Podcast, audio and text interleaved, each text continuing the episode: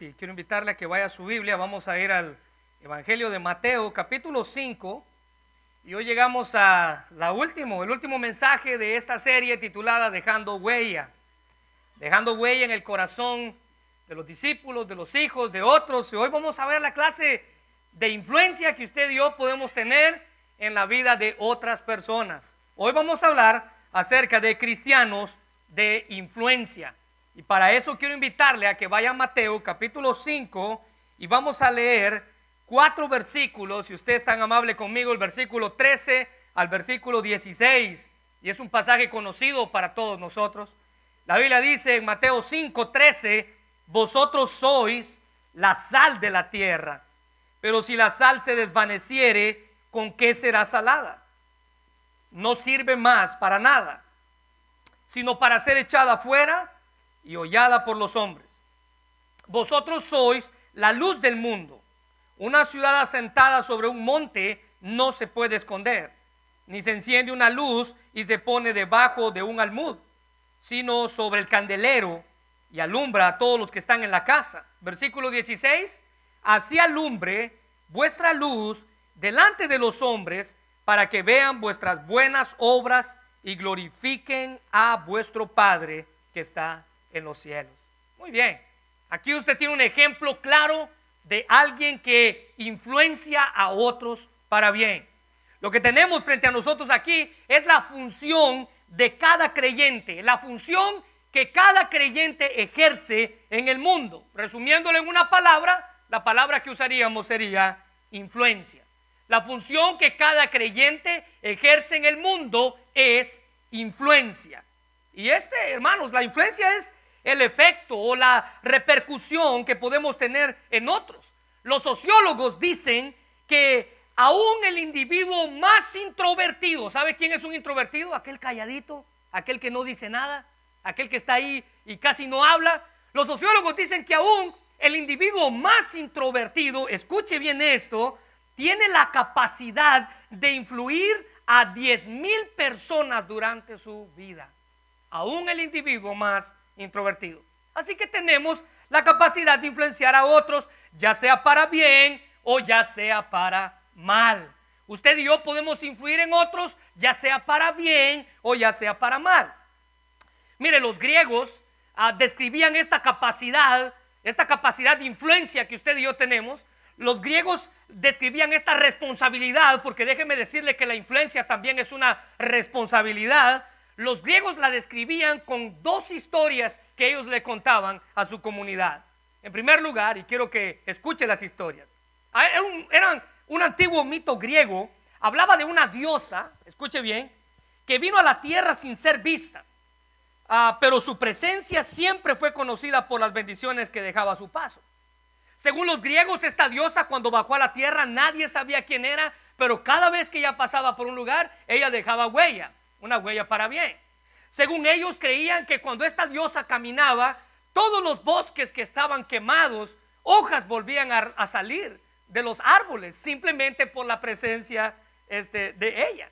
Cuando ella caminaba y dejaba las pisadas en el suelo, del momento en que ella dejaba una pisada, violetas surgían en ese lugar. Todos los campos resecos, decían ellos, se llenaban de agua y volvían a resurgir como campos verdes. Dicen que en una ocasión, ellos contaban, esa diosa pasó por un estanque, que, de un, estanque de agua que era de aguas malas y cuando ella la tocó se volvió como agua potable. Cada vez que ella pasaba por un lugar, florecían y se hacían nuevos, nuevos campos verdes. Esa es la primera historia. Pero ellos también contaban otra historia acerca de la influencia y esa historia hablaba de una princesa que fue enviada como un regalo para un rey. Ella dice que era tan hermosa y su aliento tan agradable como el perfume, pero consigo llevaba contagio de la muerte y la putrefacción. Desde su infancia solo se había alimentado de veneno, el cual se había impregnado tanto que envenenaba todo el ambiente que le rodeaba. Su respiración era capaz de matar a un enjambre de insectos. Si recogía una flor y la tocaba, ésta se marchitaba Y si algún pájaro se le ocurría volar cerca de ella, el pájaro caía muerto a sus pies. Pregunta, ¿con cuál de estos dos ejemplos se identifica usted? ¿Qué clase de influencia usted da para otros? ¿Para bien o para mal? Bueno, aunque estas son historias de mitología griega, déjeme decirle que así de grande es la capacidad de influencia que usted y yo podemos tener en aquellos que nos rodean. Alguien dijo que ningún ser humano puede entrar a este mundo sin aumentar o disminuir la suma total de la felicidad, no solo del presente, sino de todas las épocas posteriores, posteriores de la humanidad. Y aquí Jesús era precisamente de eso que estaba hablando. Jesús estaba hablando de la sal y de la luz a manera de influencia. Jesús estaba diciendo que cada cristiano o es sal o es luz, o no es sal y no es luz. Eso es lo que Jesús estaba diciendo. Si usted se recuerda Jesús en su oración por los discípulos, en Juan capítulo 17, Él no pidió para que Dios los quitara del mundo, sino que les dijo, cuídalos del mundo, guárdalos mientras ellos estén allí. Usted y yo necesitamos vivir en este mundo aunque no queramos. Todo lo que estamos viviendo a nuestro alrededor, las cosas que no nos gustan de Él. Necesitamos vivir en este mundo. Note lo que Jesús dice en Juan 17, 15 al 18 no ruego que los quites del mundo, sino que los guardes del mal. No son del mundo como tampoco yo soy del mundo. Santifícalos en tu verdad, tu palabra es verdad. Como tú me enviaste al mundo, así los he enviado yo al mundo. Hacer influencia, a influenciar la vida de otros. Y para dejar huella en el corazón de otros, yo necesito convertirme en un cristiano de influencia. Un cristiano de influencia. Ahora, ¿qué verdades aprendemos sobre la influencia que podemos tener en otras personas? Bueno, tres, tres para ser exactos. En primer lugar, la primera verdad que aprendemos es el poder de nuestra influencia. El poder de nuestra influencia.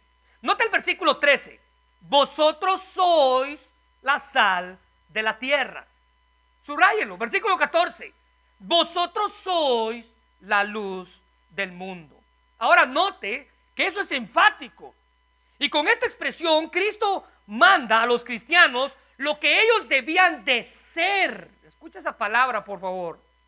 La influencia tiene que ser, no hacer. En el original griego esa frase ah, se traduce como vosotros y solo vosotros somos los únicos. Vosotros y solo vosotros son la sal de la tierra. Vosotros y solo vosotros sois la luz del mundo. Una traducción lo ponía como vosotros sois la única sal de la tierra. Vosotros sois la única luz del mundo. Eso nos indica, hermanos, con cuánta afirmación los cristianos debemos ser diferentes. ¿Por qué? La sal es diferente a todo lo que toca. La luz es diferente a todo lo que alumbra. Y ahorita vamos a ver de eso. Pero básicamente lo que Jesús estaba diciéndonos aquí nos habla del poder, de la influencia que podemos tener en la vida de otros. La diferencia que estamos haciendo en el mundo en el que usted y yo vivimos. Además, con esta simple frase, vosotros sois la sal de la tierra, vosotros sois la luz del mundo, Cristo deja por sentado que no es un proceso. Usted no llega a ser sal, usted no llega a ser luz, usted es luz, usted es sal. Desde el momento en que usted se convierte, desde el momento en que usted le entrega su vida a Cristo, usted es sal, usted es luz. Usted y yo fuimos llamados a ser diferentes. Nota lo que dice Mateo 5:48. Sed pues vosotros perfectos como vuestro Padre que está en los cielos es perfecto. Y cuando escuchamos versículos como estos tendemos a pensar, ay, pero ¿quién va a lograr ser perfecto? Ah, pero esa es una palabra muy grande para poder llenar. ¿Quién de nosotros va a poder llegar a ser perfectos? Bueno, la pregunta es no cuándo vamos a llegar ahí, sino que yo quiero hacerles otra pregunta. ¿Cómo podemos llegar ahí? Usted no se preocupe cuándo va a llegar ahí. Preocúpese cómo va a llegar ahí. Y hay cuatro áreas en nuestra vida que usted y yo debemos luchar por ser perfectos. En primer lugar, en nuestro carácter. Está ahí en sus notas. En nuestro carácter. Tal vez usted no va a poder ser impecable. ¿Qué quiere decir eso? Que nadie tenga nada que decir de usted. Pero déjeme decirle que usted aspira a ser semejante a Cristo cada día. Amén. Esa debe ser su aspiración. En su carácter, ser semejante a Cristo cada día. En segundo lugar, en su santidad. Debemos separarnos de todo aquello lo que no nos edifica. Esa debe ser la norma. No me edifica, sorry, no es para mí. No me edifica, no tengo por qué estar yo allí. En, en nuestra santidad, en nuestro carácter, en nuestra santidad. En tercer lugar, en nuestra madurez. Tal vez no vamos a poder tener el carácter de Cristo de la noche a la mañana, pero estamos constantemente creciendo para llegar ahí. La santidad no se llega de golpe, al igual que la madurez no se gana de golpe. Necesitamos luchar para alcanzar esa clase de perfección Así como esperamos una conducta diferente de un bebé cuando nace, usted no espera que el niño que tiene tres meses se comporte como un niño de tres meses toda la vida. Usted espera que él madure, usted espera que él cambie, usted espera que él crezca. Así usted y yo debemos de esperarlo. Un desarrollo espiritual progresivo. Y en cuarto lugar, en amor. Podemos buscar amar a otros así como Dios nos amó a nosotros. Así que estas dos figuras, hermanos, la sal y la luz, nos expresan la misma función que los cristianos tenemos en el mundo, influenciar a otros. Ambas figuras son presentadas en un aspecto distinto. La sal es distinta a todo lo que toca y la luz es distinta a todo lo que alumbra. Con todo lo que la sal hace contacto, hace la diferencia. Con todo lo que la luz hace contacto, hace la diferencia. La sal opera internamente en la materia con la cual se pone en contacto. Póngale sal a una comida y la comida agarra sabor. Usted no la ve, la sal se, se desaparece al momento que hace contacto con la comida, pero agarra sabor. Pero la luz opera externamente, la luz es visible. Ella irradia todo el cuarto y todo el cuarto se ilumina. Así dice Cristo que usted y yo debemos ser. Todo aquel que se llame cristiano debe de vivir de acuerdo a este parámetro. Mire, el mundo en el que vivimos necesita sal, porque es un mundo sin sabor, y necesita luz, porque es un mundo lleno de oscuridad. Vive en tinieblas. Ahora demostramos usted y yo nuestra influencia, ahí en sus notas en primer lugar, para el mundo, por medio de ser sal. Sal. La sal siempre ha sido valiosa. ¿Sabía usted que los griegos la llamaban divina? en el griego es Ellos llamaban que la sal era divina. Ellos creían que los seres humanos provenían de las dos cosas más importantes que la tierra tenía, el sol y la sal. Para ellos la sal era el sinónimo de pureza. Eh, para los romanos, en el imperio romano, muchos de los sueldos incluso se pagaban con sal. De ahí es donde usted y yo obtenemos nuestra palabra en, en español, salario, ya que la sal decían ellos, vale lo que pesa en oro. Los romanos llamaban a la sal el oro blanco. Ellos tenían un refrán y decían que no, hay otra cosa más útil en la tierra que el sol y la sal. ¿Sabe por qué? Porque en primer lugar la sal da sabor. Nosotros hemos sido llamados a darle sabor a este mundo amargado por el pecado. Usted y yo hemos sido llamados a hacer la diferencia en donde quiera que estemos. Dios nos manda a vivir vidas que tengan sabor. Los cristianos añadimos sabor divino al mundo en el cual ellos viven. Así como muchos alimentos insípidos sin sal, el mundo es monótono, insípido, simple, sin sabor, sin la presencia de los cristianos que influyen. Alguien dijo que los cristianos no tenemos el derecho, escuche bien, no tenemos el derecho a estar aburridos. No, eso déjeselo a alguien más. Usted y yo no. Nuestra función, dijo este escritor, es añadir sabor y emoción al mundo. Pero el problema es, el problema es que por medio de la actitud de muchos cristianos, lo que menos piensa el mundo de nosotros es que tenemos sabor es que somos atractivos, es que estamos llenos de sabor. Y déjenme darle un ejemplo. En el tiempo de los emperadores romanos, un emperador romano, escuche lo que él decía de los cristianos. ¿Han mirado de cerca la cara de estos cristianos? Ojerosos, pálidos, con pechos planos, incuban sus vidas desmotivados de toda ambición, el sol brilla para ellos, pero no lo ven. Y así como esta clase de descripción, hay muchas personas que son cristianas y viven en nuestros días, sin sabor. Pero ¿sabe qué otra cosa, qué otra cualidad tiene la sal? La sal preserva. Hay muchas más. Pero para nuestros propósitos quiero mencionarles dos únicamente. La sal, dijimos, da sabor y en segundo lugar la sal preserva. Y esa es una de las funciones específicas de la sal, de actuar como un conservante. Como usted y yo vivimos en una sociedad donde tenemos refrigerador, no vemos tanto esta, esta propiedad de la sal como algo importante. Ah, se recuerda en los tiempos en los que no teníamos un refrigerador, tal vez allá en nuestros países, en nuestros pueblos, la sal preservaba el pescado y la carne para que no se pudiera. Bueno, así es como se llamaba, lo que se llamaba la salazón preservaba un, alimento de que ese alimento se pudiera. Esa es la influencia que los cristianos tienen.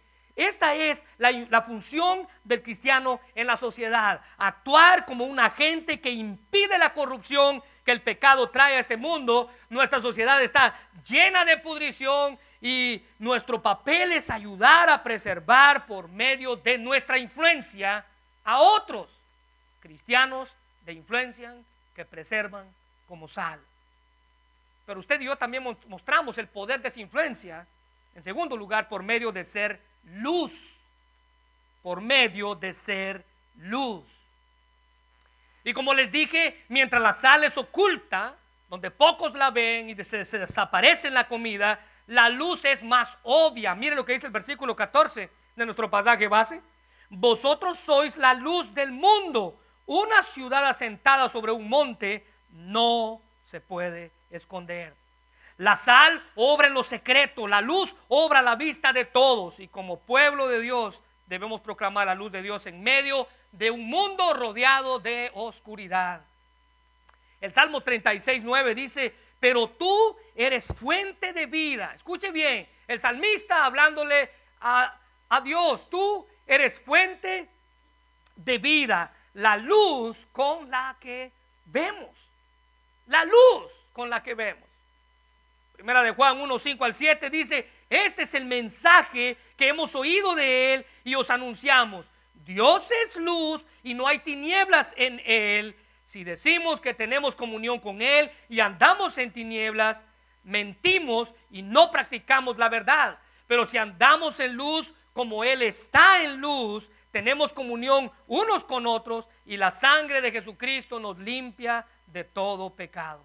Hermanos, es por medio de su luz que podemos brillar y hacer la diferencia en otros. Y aquí tenemos la responsabilidad de convertirlos en agentes de luz.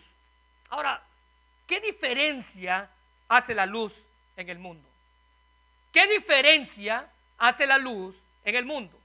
La primera cosa es que la luz alumbra. Así nuestra vida debe de impactar al mundo que nos rodea. Recuerde que así como la luna no posee luz propia, sino alumbra con la luz del sol, así los cristianos reflejan la luz de Dios. No producimos nuestra propia luz, sino que Cristo que mora en nosotros es nuestra luz. Juan 8:12 dice otra vez les habló Jesús diciendo, yo soy la luz del mundo. El que me sigue no andará en tinieblas, sino que tendrá la luz de la vida. Lucas capítulo 1, versículo 79, cuando Jesús estaba por nacer, note la profecía que se dijo de él. Él iba a venir, dice, para dar luz a los que habitan en tinieblas y en sombra de muerte para encaminar nuestros pies en camino de paz. Cristo es la luz verdadera y nosotros simplemente somos un reflejo de la luz que Él ha puesto en nosotros para el mundo en el que vivimos. Dios irradia su luz sobre el mundo por medio de quienes han recibido su luz a través de Jesucristo. Podemos influenciar a otros, usted y yo. Mire, no piense que usted no brilla, no piense eso. Es lo que dice Efesios 5:8. Porque en otro tiempo erais tinieblas, mas ahora sois luz. Hágale un círculo, por favor. Son luz. Son luz. Ahora, ¿qué es lo que tenemos que hacer según Pablo? Anden como hijos de luz. Compórtense como hijos de luz. Vivan como hijos de luz. Actúen como hijos de luz. Ahora son luz. Caminen como hijos de luz. Sus acciones deben reflejar su fe. Debemos dejar que nuestras vidas reflejen la bondad de Dios en favor de otros, vivir de tal manera que podamos alumbrar con nuestra luz, con la luz de Cristo a otros. Ahora, la Biblia no dice que tenemos que vivir, en este caso, una vida que rechace a otros, no, usted alumbra a otros, dice la Biblia. Su amor, su misericordia irradia todo lo que está a su alrededor. Pero en segundo lugar, la luz guía. Y nosotros somos los encargados de guiar a este mundo hacia la voluntad de Dios. Y esta es, ¿cuál es la voluntad de Dios para el mundo? ¿Cuál es la voluntad de Dios para el mundo? La voluntad de Dios para el mundo es que todos podamos ser salvos. Somos luz para encontrar a otros, para ayudarles a otros a encontrar el camino hacia Dios. Segunda de Pedro 3.9 dice, el Señor no retarda su promesa según algunos la tienen por tardanza, sino que es paciente para con otros, no queriendo que ninguno perezca, sino que todos procedamos al arrepentimiento. Él quiere salvarnos y darnos vida eterna y para ello Él utiliza cristianos que alumbren a otros para que los guíen hacia esa voluntad, su misericordia y su perdón. Así que el cristiano ha sido llamado a guiar a otros. Escuche bien esto. Él ha sido llamado a guiar a otros y no a ser piedra de tropiezo para otros. A guiar a otros y no a ser piedra de tropiezo para otros. Matthew Henry decía que la sal y la luz operan en virtud de lo que son y por eso es importante que conserven su identidad más que su actividad. ¿Sabe qué quiere decir eso? Que a Dios le interesa más quién es usted que lo que usted hace por él. A Dios le interesa más quién es usted que lo que usted hace por él. Usted y yo somos luz. Usted y yo somos sal. Muy bien, ese es el poder de nuestra influencia. Pero ahora ve en segundo lugar, y permítame ser un poco negativo, porque hoy vamos a hablar acerca del problema de la falta de influencia. El problema de la falta de influencia. El poder de nuestra influencia, el problema de la falta de influencia. ¿Cuál es el problema? Mire el versículo 13, por favor, si están amables conmigo. Vosotros sois la sal de la tierra. Ese es el poder. Pero note el problema. Pero si la sal se desvaneciere, ¿con qué será salada? No sirve más para nada, sino para ser echada afuera y hollada por los hombres. Versículo 15, ni se enciende una luz. Vosotros sois la luz del mundo.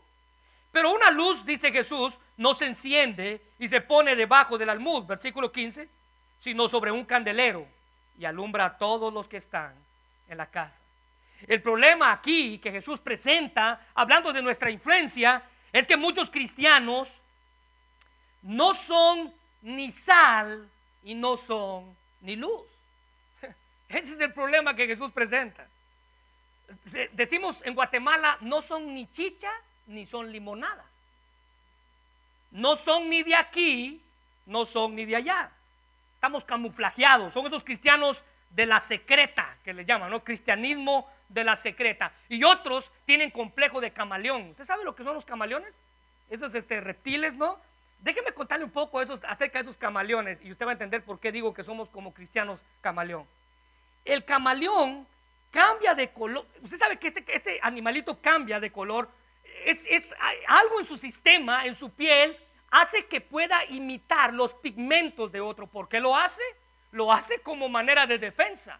Cuando él se siente nervioso y que algún animal lo quiere cazar, él cambia de color para que el animal ni siquiera se percate de que él está allí el pigmento de su piel cambia.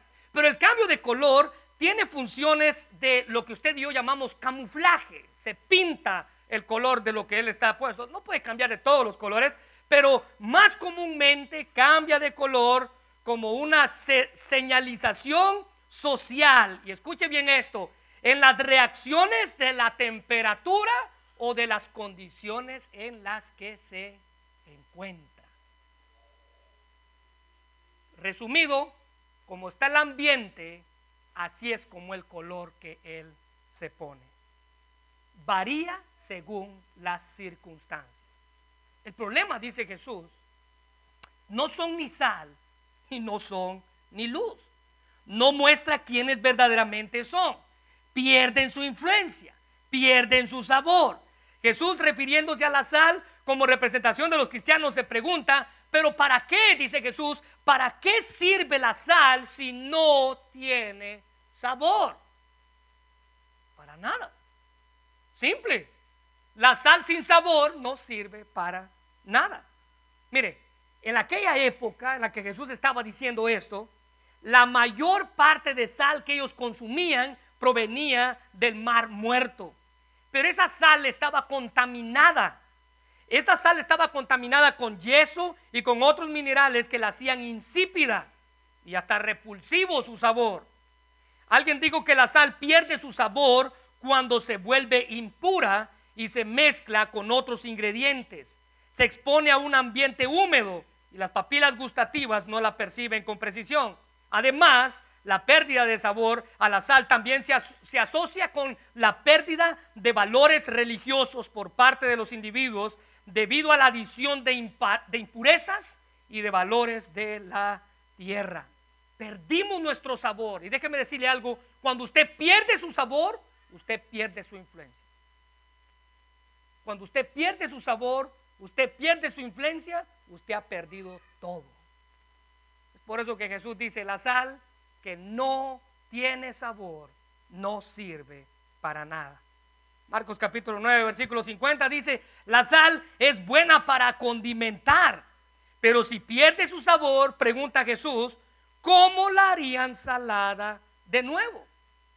Entre ustedes deben tener cualidades de sal y vivir en paz unos con otros. Y este es un asunto serio, hermanos, y peligroso. No podemos ser influencia para el mundo en el que vivimos si hemos perdido por completo el sazón que como cristianos debemos tener. No podremos ser usados por Dios si hemos hecho a un lado nuestra responsabilidad de darle sabor a este mundo insípido.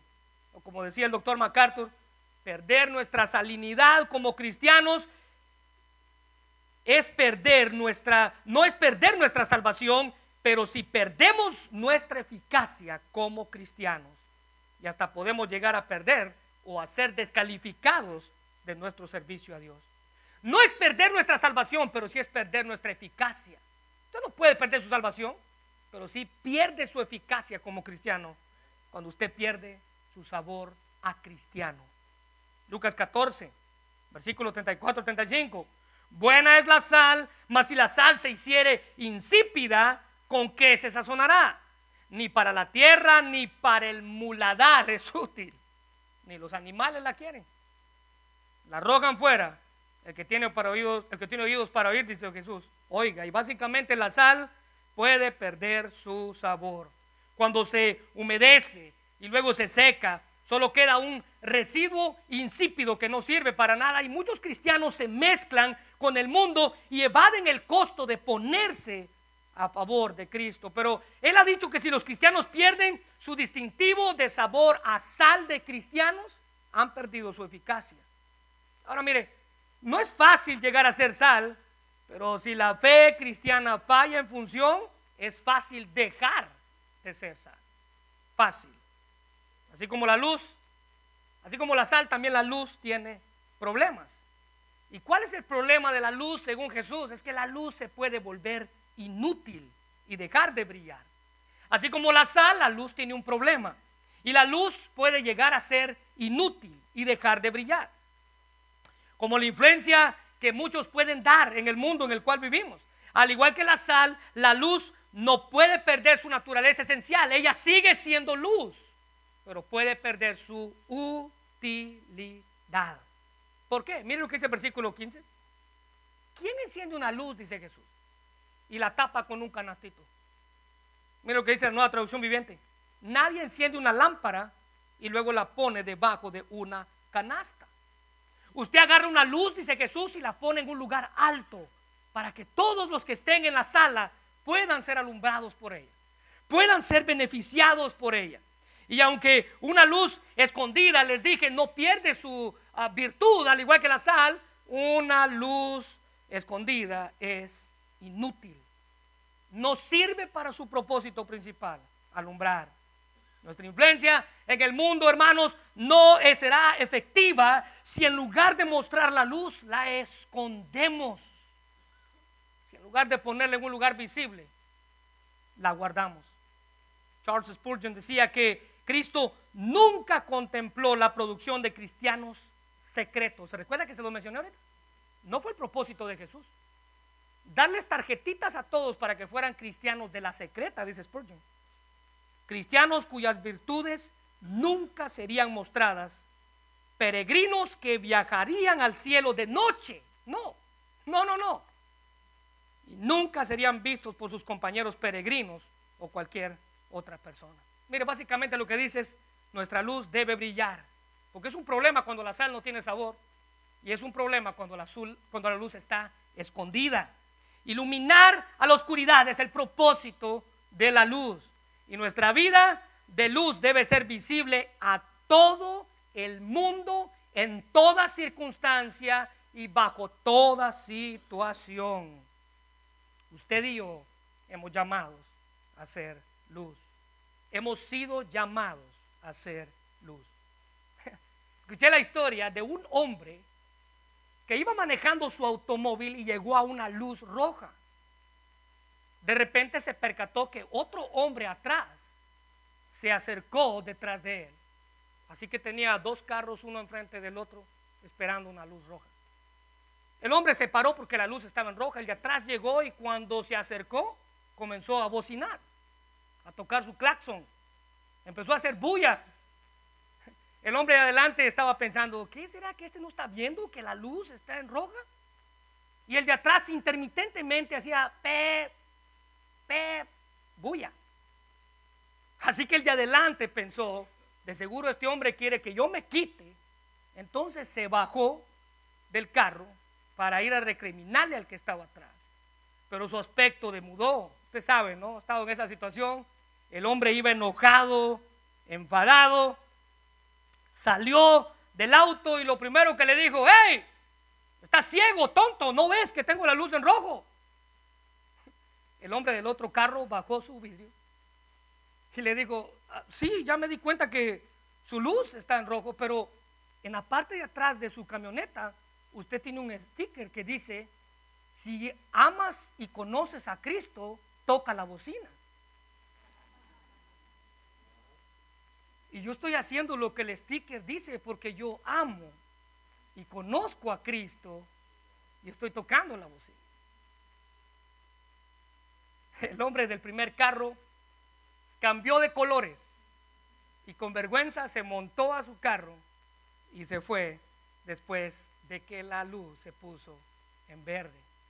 Mire, qué fácil es poner stickers en nuestro carro. Lo difícil es vivirlos.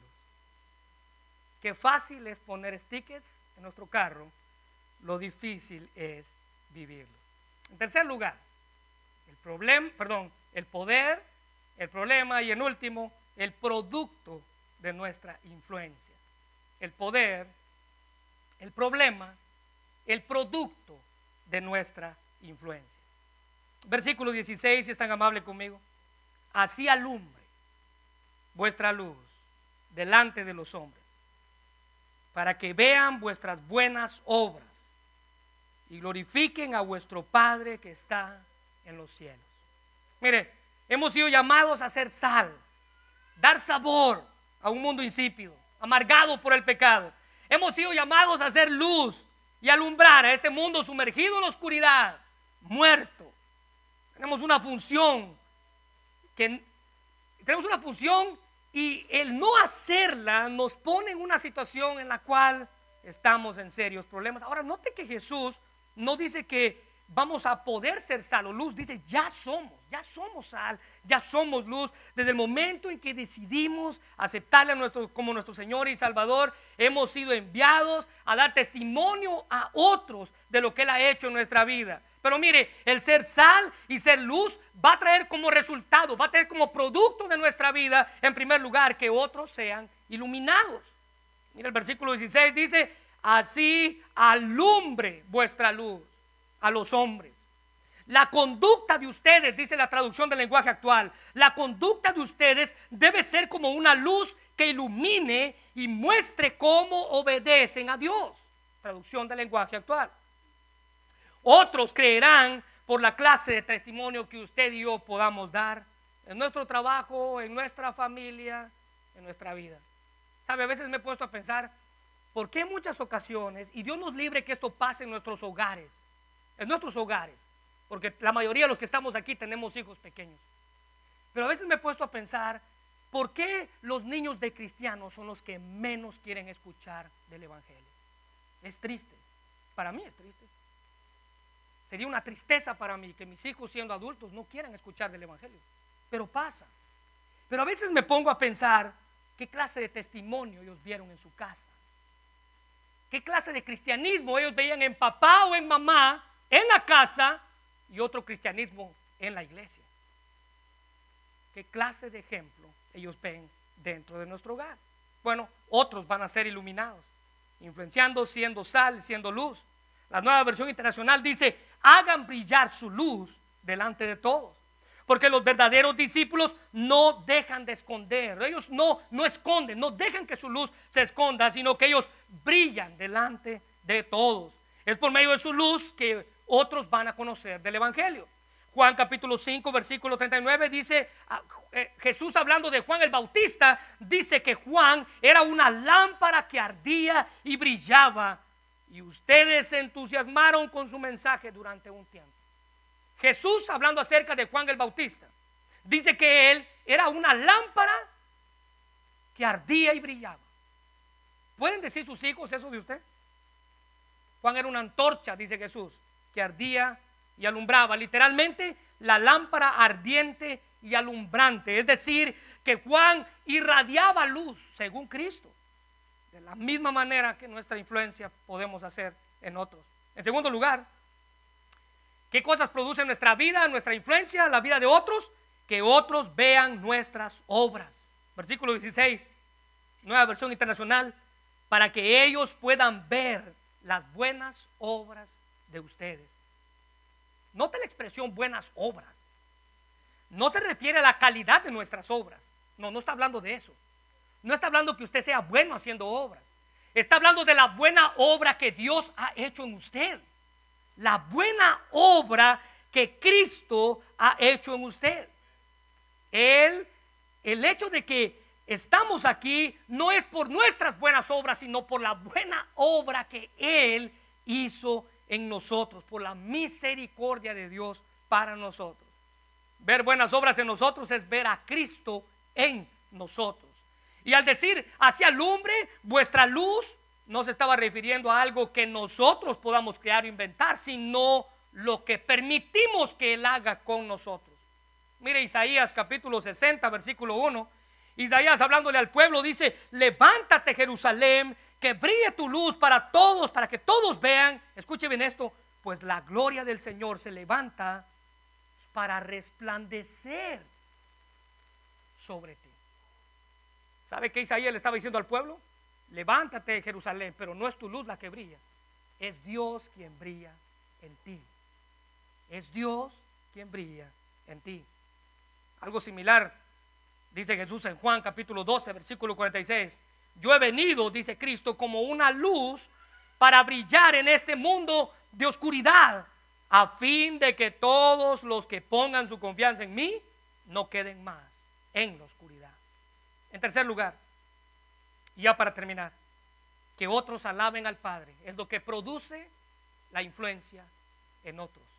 Mi luz, mi sal, ¿qué es lo que produce mi sal, mi luz en otros? Mi sabor en otros, que otros alaben al Padre. Miren la traducción del lenguaje, actual.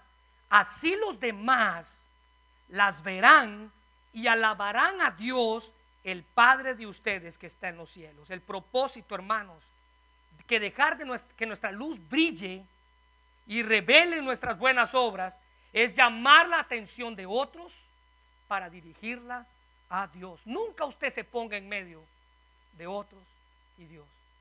No trate de brillar usted por sí solo en medio de otros y Dios. Usted brilla para que otros conozcan de Dios. Ese es el resultado de nuestra influencia. Exaltar la gracia y el poder de Dios. Servir para que los demás alaben a Dios, que es la fuente de todo lo bueno. Básicamente, la manera en cómo vivimos, dice Cristo, debe motivar a otros los que nos rodean para que glorifiquen a Dios, darle honra y gloria a Dios.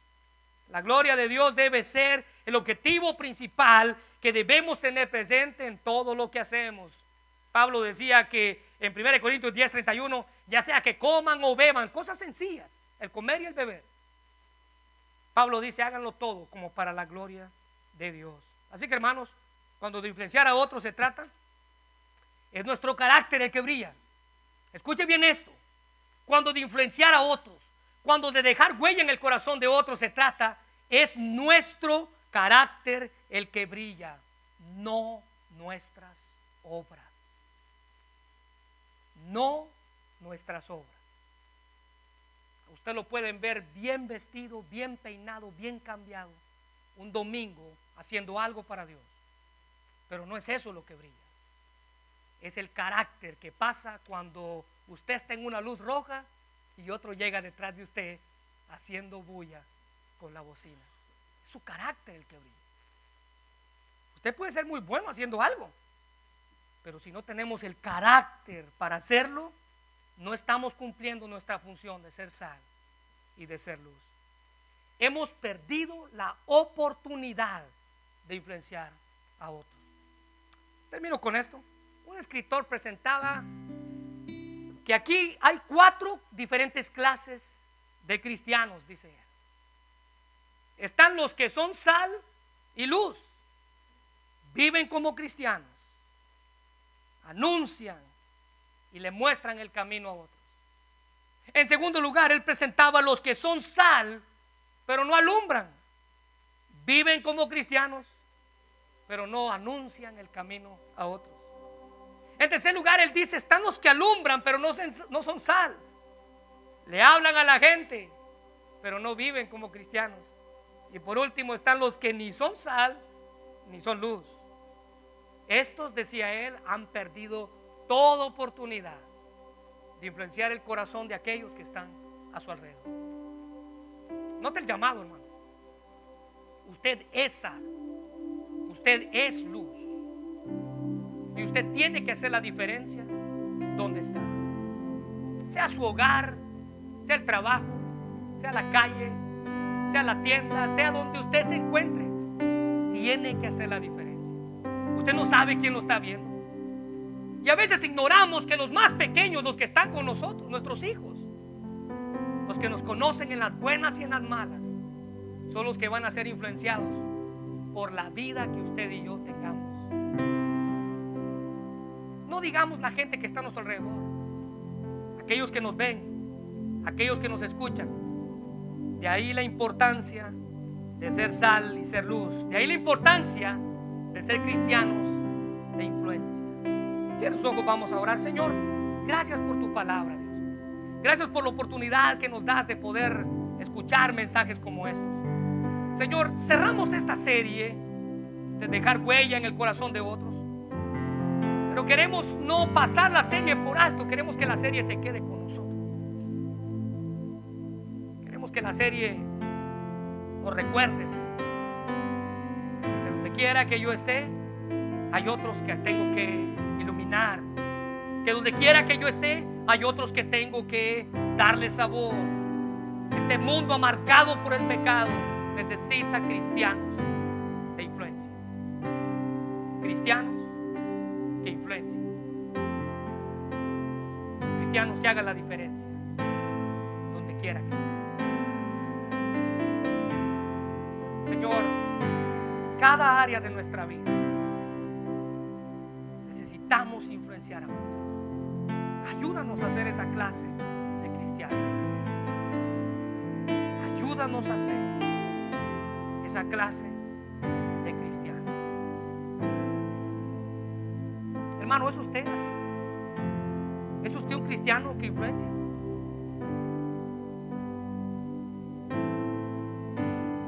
Su vida delante de su Dios? ¿Cómo está la vida delante de otros? ¿Cómo está su vida delante de su familia, de sus hijos, de su esposa, de su esposo? ¿Qué pueden decir ellos? Tenemos una gran labor. Tenemos un gran trabajo que hacer.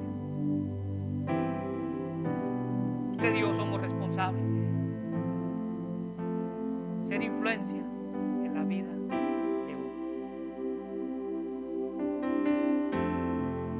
Usted no tiene por qué quejarse. Si con el pasar del tiempo usted ve que usted no es de influencia para otros, tal vez usted ya perdió su sabor. Usted ya es como ese pedazo de sal insípido, mojado por los problemas de la vida. En vez de dar sabor, lo que sale de usted es amargura. Perdió su sabor. Puede retomarlo. Usted puede retomarlo. ¿Sabe? Cristo dijo esto no para señalarnos, sino para animarnos a poder vivir vidas diferentes. Y si usted es alguien que necesita retomar el sabor en su vida, recobrar el brillo en su vida, este es el tiempo para decirle, Dios, te pido que me ayudes a hacer la sal que mis hijos necesitan. Dios, te pido que me ayudes a hacer la sal que mi esposo, que mi esposa necesita. Te pido que me ayudes a hacer la sal que mis compañeros de trabajo necesitan. Ayúdame a brillar Con mis buenas obras. Lo que usted es, que hace la diferencia. Dios, bendice este momento.